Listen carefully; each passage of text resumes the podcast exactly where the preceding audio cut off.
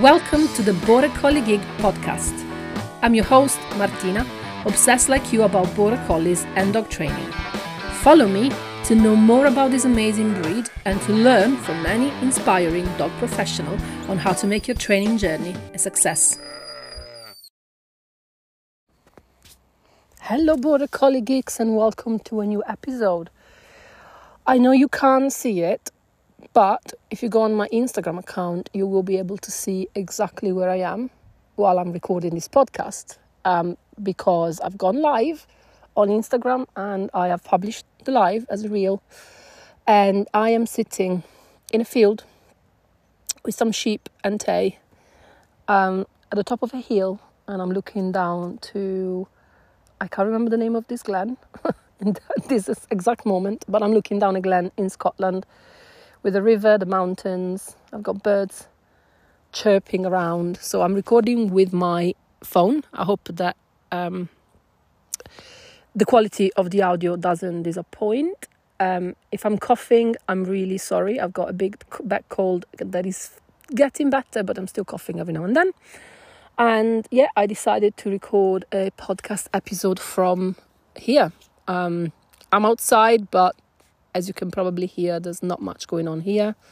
Sheep are eating, so they're not even making any noises. Tay is lying down watching them, which is good for him because he, yeah, he doesn't have the chance to do that a lot. And it's, it's doing him good to just lie down and relax and just watch the sheep. And um, I'm going to take a picture so I can use this for the podcast that goes on my website. Um, so today's podcast is a bit of a storytelling um, rather than a real, just just a few things that I I keep thinking while I am in a place like this. So um, if you lo- listen to my previous episode, which is an interview to Cathy Freeman, um, I'm at Cathy's.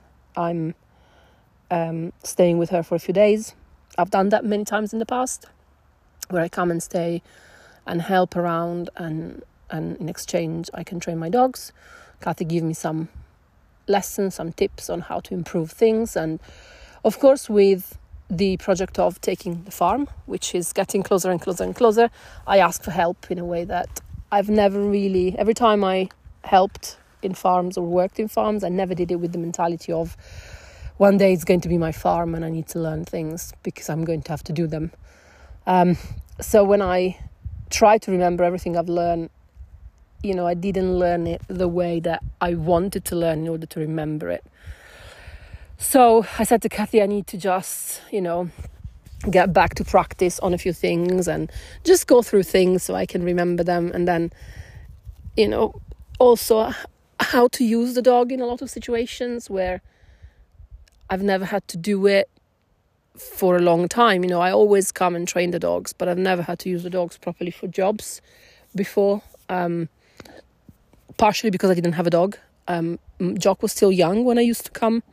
And not the level of training wasn't there, and Moss wasn't very reliable. So um, now I have Jock that is seven years old, very reliable. We have a good relationship. He's a good boy. And I asked Cathy to to help me, just you know, getting some training in for me and the dogs. And so that's what we did. So we did a bit of training with Tay, which of course is still young and learning, so it doesn't work yet. It's not suitable to help on jobs because you can't rely on him, you know, getting out of situation and having the yet the, the experience to do it or the training to do it. But we've been using Jock a lot. So Jock has been gathering in fields that are not the usual one, because normally we train down in Cheshire, everything is quite flat and clear. While the fields here in Scotland, you'll see from the videos, if you go on Instagram and watch some of the videos, are full of rushes, ditches, rocks, and they're very steep. So he had to learn to do outruns through the rushes, jump over ditches, learn to go and get the sheep without killing himself, which I'm very surprised that Jock can do that. He's, I've always said that Jock doesn't have a great self-preservation, but you know what? Put him into his own world, in his own environment, and he's got a very good brain. Cathy herself said that he's, he's got a good brain, he can think very well, and he can... You know, he, he can think on, on what to do without me having to guide him all the time, which is very nice. It, it was a nice surprise. Um, I feel better because I know I have him now that can help me when we move to the farm. and I can rely on him. Um, so we did gather in fields that are quite difficult for him. He helped penning sheep and worked in the pen to move the sheep through the run. When you have to treat some sheep or you have to check them, you put them in a pen that goes then into a run, so they go in one at a time in the run in a, in a, in a line, and then you can check them, you can treat them if you have to give them any treatment, and then you can let them out, and then the next group comes in. So he's been helping with that. We've done some shedding as well. Today we've done a sort of a trial. Um, so we put like a course, like the one you see in One Man and His Dog, sort of, or in trials, if you ever seen them on T V or in reality. And we did a little course. Of course, me and Jock are not at a level of trialing, and we're probably never going to trial. Um, but it's good to see what we can or we can't do. And we did a good, he did a good outrun. He did a sort of a good fetch. Um, and then we had to do a drive, and that's where we lost it. Um, the trial, the trial, the, the simulation of the trial was down, going downhill. So um, once it brought the sheep back to me at the top of the hill, then I had to turn the sheep around and go downhill again to do the drive, which means that is that part where the dog is pushing the sheep away from me. And that's where we lost the sheep, because they started running downhill as fast as possible, and he got excited, so he had to go and cover them. So we lost the drive, but never mind. It wasn't, you know, it wasn't a trial. It was just to see what we could do. And then we, very, very surprisingly, managed to shed two sheep out of five, which I wasn't expecting we could be able to do, because we've not done many practice and a lot of practice on that. And the, the the practice we've done, it was always sheep that wanted to shed. So it's the first time ever in the middle of a field that we managed to shed two sheep out of five, and I was very pleased with myself and him. I've learned a good lesson on how how to do the shedding today. And then we managed to pen again sheep that in the middle of a field are quite wild, um, don't really want to go into narrow spaces, and we managed to do it. So that was good. Um, um, and then we did some precision work again for the drive later on. Um, With Tay, things didn't go today as planned. He did very good yesterday and the day before, but today I took him down to the field where there are sheep that are more suitable for training, young dogs, and I sent him around, and he didn't cover the sheep that started to run away, and I asked him to cover again, but at that point they were just split and he couldn't do it, so we lost them. And I was very pleased because I could stop him. I tried to send him. I knew it was impossible to recover them. So I stopped him and called him back, and he came. And that to me is, at the end, we lost the sheep, and that was my fault, his fault. And but we still had a good outcome, because we actually, you know, I know I can call him off sheep, which up to three days ago, I wasn't one hundred percent sure I could. So I'm happy with that. Um, and yeah, and so now Tay and me are here that just look at the sheep and and relax. And we had a bit of a walk uphill with him pulling me, so that he's done some exercise today. Um, now, so I'm here learning for my future, but also every time I come to this place, and Cathy has always a few dogs in training. Now, when she talked on the podcast, she mentioned some dogs. I'm not sure if the ones she mentioned are the ones she has at the moment. A few, they are, and she's got two dogs in training that are not her dogs. One of her dogs is away at the moment doing experience with someone else before coming back. And I just wanted to chat about the dogs because, of course, you know, this podcast is all about the Border Collies. And it's always to me, every time I, I'm exposed to, you know, farms and the reality of farms, I wish you could all be here with me and actually see what these dogs that are bred to work are like when they are in a farm, because we put a lot of pressure on socialization. We put a lot of pressure on training, and we put a lot of pressure on ourselves to do right from the beginning in order to have the dog of our dreams. And sometimes it doesn't matter what you do, things are going to go another way. And it's not to make you feel bad about a future dog you might get, but if, to make you feel better if you have a dog now you're struggling with. Sometimes it doesn't matter how much we plan our training with our dogs. And and I, I hear it all the time when I have people coming to me and say, but I've done all the socialization, but I've done classes, I've done this and that, and my dog is still reactive, and my dog still you know, react with the dogs. And my dogs still bark at people coming into the house. And you all feel like failure because you failed some parts of the plan and you have a dog that is not the dog that you were hoping for. Well, I want to tell you this. Genetic, unfortunately and fortunately, depending if it's a good or a bad thing in your situation, plays such a big part that sometimes it doesn't matter the work you do, things are going to go not as you expected. And I talked to this about with, with about this with Cathy as well, because, you know, I come here and I see six different dogs that are all different. Two of them are related, uh, I think, or yeah, two of them I think they're related. And out of six dogs, only probably two would be suitable, and I mean would be, I don't know, but could be, actually, let's say could be, could be suitable to live a pet, a pet life. Only because they've got good temperament, they're very biddable, and they're very, you know, they are similar to my Jock, similar to Tay. Those dogs that are easy to train, biddable, they want to please, they don't have traits that might tell you that they could become reactive, fearful, noise sensi- noise sensitive. Could they be chasers? Possibly. There is the option that they, in a in, in a in a urban environment, they they could start chasing, you know, cars and bikes. Um, that's something that, of course, independently from the dog temperament, can happen anyway, and that's more about lifestyle than temperament.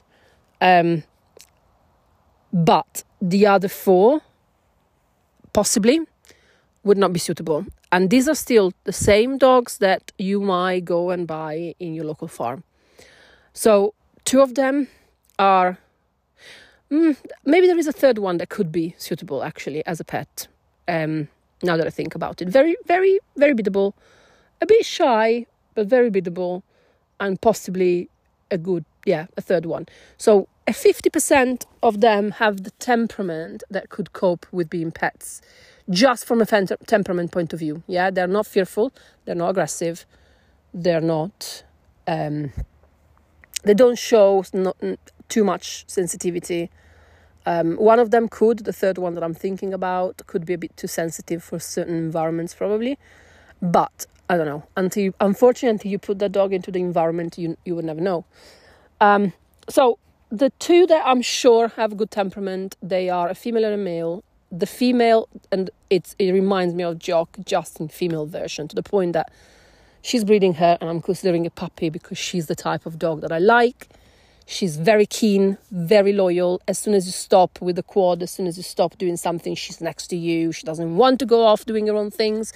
She waits for you to tell her what to do. And she's a dog that actually came to Cathy last year at five. She's six years old, so she's not been with Cathy all the time. Um, so I, I have no idea how she was brought up. Possibly they're very good at setup with people that care and people that do things with dogs, but we don't know. You know, she's a she's a farm dog, and still she saw me the first time, saw my dogs for the first time, and ignored completely the dogs like they never existed. But if they come to her, she'll say hi and wag her tail. And she came and said hi to me, wants cuddles all the time. When she finishes working, you tell her, that'll do. And she runs to you and lays on you and wants cuddles, that type of dog. Very fast, very fit. Um, she just wants to do for you. And as much as probably is a dog with a lot of stamina that needs a lot of work, she's still got that temperament that to me would potentially be a good pet bar sport dog. And then there's Ben. Ben has been bred by Cathy, stayed with Cathy for a while, then she sold him to someone, but then she brought him back because the person couldn't handle him. And he, he reminds me a bit more about Tay, very soft, very lovable, big boy.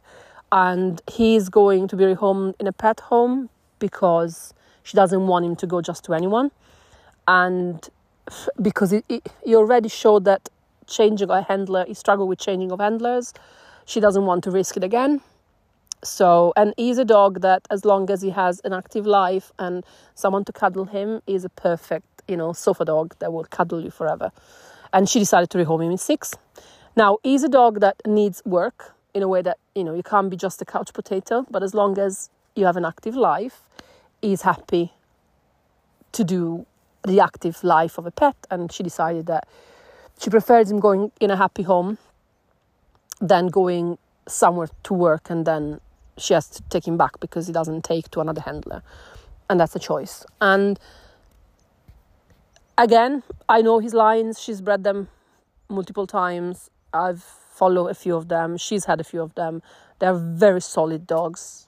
Noise. N- there's no noise sensitivity. There's no aggression towards other dogs or people. He's proper, you know, solid, good dog.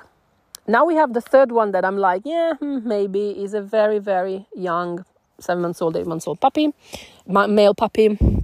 So he's still an adolescent. But again, he saw me for the first time. Very biddable, very loving. Be sensitive, maybe. Maybe even too sensitive to work sheep. And he doesn't cope with pressure very well in training. So, you know, if you ask him to do something and he wants to do something else and you have to tell him, no, no, you have to do what I'm asking you to do, he does suffer a bit that pressure of, no, no, no, I want you to go left instead of right. So he might end up as a pet as well. Um, or rehomed to, you know, a small holding or something. He's not, Cathy doesn't own him. But anyway, this is to say that, you know, it could be. Now, the other three are different. One of them is one of Cathy's dogs, and she's her second dog at the moment. The one, the youngest, she's two years old. So she's still, she started running her in trials. And she is, um, she told me that she knows the lines very well. And they're lines that are known to be aggressive. And by that is aggressive toward people, aggressive toward dogs, and aggressive toward sheep. That's how the handler, the farmer, the shepherd wants them. He grows them up in a pack, and then he tries them on sheep, and the one that is most aggressive is the one that he keeps and breeds from. Why? Because that's what he li- how he likes them. You know, a lot of people like to fight when training a dog, and they like a dog that fights back. And she saw me the first time, she growled and barked at me. She saw my dogs the first time, she she growled and barked at them. She got used to me very well, to the point that I can cuddle her now and she comes up to say hi. And the same she does with Jock. She likes Jock now. She gave she gave me a bit of a smile today, but then she wagged her tail and went off. And she he's a dog that has immense stamina. Of all the dogs on the farm, she's the one that will probably carry on and carry on and carry on. She's got muscles like a pit bull. She's one of those, she's she's the same size as Jock, although she's a female. And this is just to tell you, she's one of those dogs that would really struggle in a home environment because she has potential, gen- temperament. She has it as a puppy. So Cathy did the same thing that she did with the other one, the male that I told you about, that she had as a puppy. She grew them up the same way, still. This one, she said it was reactive from the moment, you know, she became aware of people and dogs. And it's in the genetic, it's in the temperament of the dog. It's it's genetic. It's not something that you have created, and it's not something you have. Now, in a in a, in a home environment where she had early social, more socialization that she can get into farm, would she have been better? Maybe, maybe she would be worse because she would be forced to see a lot of dogs and people. And instead of getting used to dog and people very quickly, like she did with me and my dogs, she actually could have escalated to more reactivity, because that's the reality of things. The more you expose a dog to, to, to things that they don't like, the more they trigger. And that's that's what we try to avoid when we want to say, okay, let's reset everything by not allowing the dog to trigger for a long time until we... You know, and that's that's we talked about that along a lot, a lot in other podcasts. So, you know, I see a dog like her, and I'm like, this is your puppies that you go to the farm, you see a very cute black puppy, and you take it home, and then the puppy starts reacting. It's in the genetic, of course. If you go and buy the random puppy down the far in the farm, you don't know these things because they're not going to tell you. Because why they're not going to tell you this? Because they don't really care. If the dog lives in a farm and they have to do their job, they live in kennels, they come out, they work, they go back in kennel. If they're aggressive, they're not going to come out when there's kids around that are not known to the dog. They're not going to come out if there's dogs around that are not known to the dogs. They live in their farms and they work and they go back to their kennel. They don't really care. As long as they're not aggressive to the person that is handling them and training them, they don't care. So this is where to me it's so important that you do your research when you when you look for for for your next dog, and make sure that you know the lines, that you ask questions, that you go and visit as much family as you can of that dog, siblings on previous litters, parents, siblings of the parents, and if you can't, then go to the next litter. You know, try to do as much as possible your research, because what you'll take home, it's behind your dogs in the genetic of the dog. Now, very quickly, I'm going to talk about the last two dogs that are here. They're not. Um, no, one is owned by Cathy and the other one is not. Um, so this, yeah, uh, one is in training and the other one is one that Cathy has. And they're both very skittish. I think they're related. They're both very skittish. They're both very sensitive. They would be dogs that would struggle so much in an urban environment with a lot of noises and a lot of movement. They shut down very quickly. Cathy has to be very gentle with them, because if she puts too much pressure to ask them to do something, one of them will stop working sheep. And the other one will get too excited and will start nipping. So both of them at the moment are worked with a muzzle on, because they bite sheep when they get to a certain level of arousal. And she doesn't know at the time now, they're around a year old, she doesn't know if they're going, she's going to be able to get them out of biting. So she doesn't know what the future of these dogs is from a point, from a working point of view. Um, she might find, at least for one, a working home, but she has to tell the person that is buying the dog what the problem of the dog is, and she doesn't know if she could be able to, she will be able to trust them completely. One of them is working a bit more, is is a bit older, so I've seen her working. The other one doesn't is not owned by her, so she doesn't, you know, she doesn't have expectation for now. It's just doing it for a friend as as a as a favor. Um, but yeah, so both of these dogs, when they go into either too much pressure or too much excitement, they nip. What they do on sheep is likely that they will do if they were possibly in a home family situation. Now, they don't try to nip you. They're not aggressive. They're very, very subdued and very, very, very... One of the two saw me on the quad and wasn't expecting that a second person was there, and she ran off, just to say, you know, and they were not abused. You know, they, they were... You know, she knows that they were coming from a situation where they probably have not been handled much, and probably have not done, at least one of the two, um, but not been abused. So it's just, you know, it's that kind of sensitivity. Um, again, possibly genetic, um, possibly. But anyway, this is to tell you that these are the dogs that are eventually, you know, even the aggressive one will be bred. Why? Because she has great working abilities.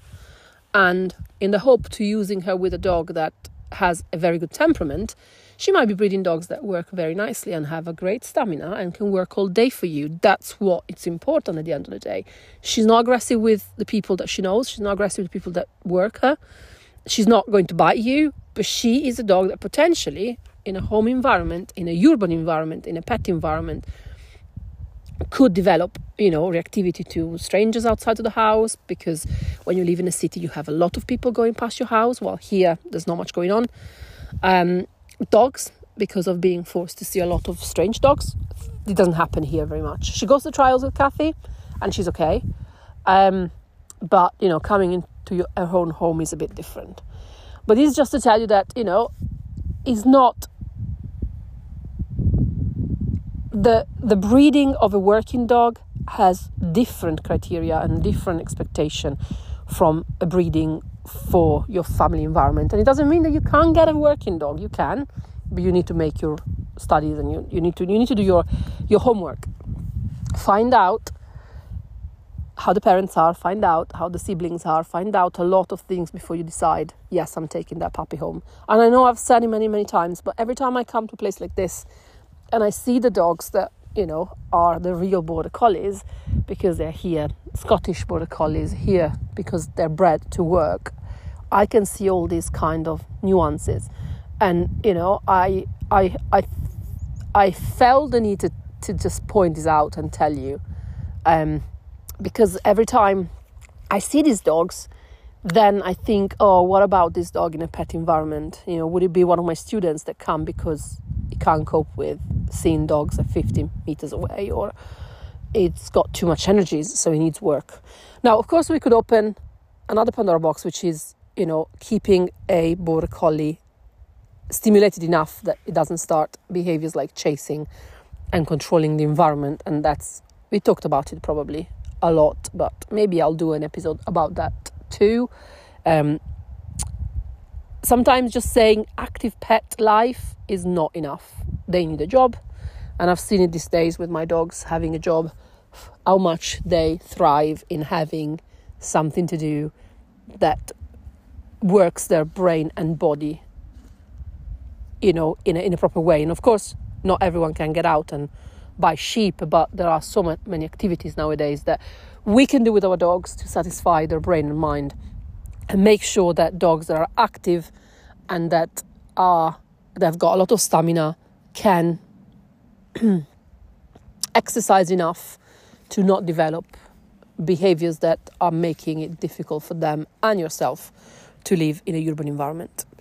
Um, I hope you liked this episode. It's a bit different from the usual, and um, but I think it was, you know, is is an interesting small, um, you know, number of dogs that just made me think about this dog potentially becoming pets, and how some are, could be suitable, providing they have the right stimulation, and someone would be difficult, and, you know, would be one of those dogs that at some point need a lot of help from professionals like me and some of the behaviorists I, I work with, because they can't, you know, they can't thrive in in, in a normal urban environment.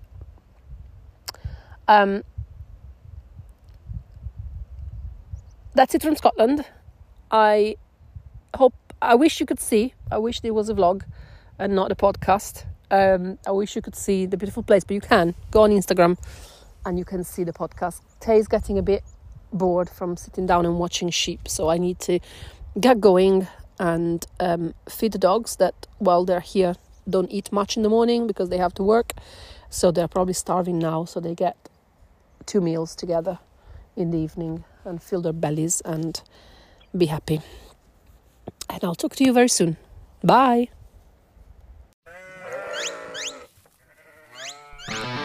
Thank you for listening to the Border Collie Geek podcast.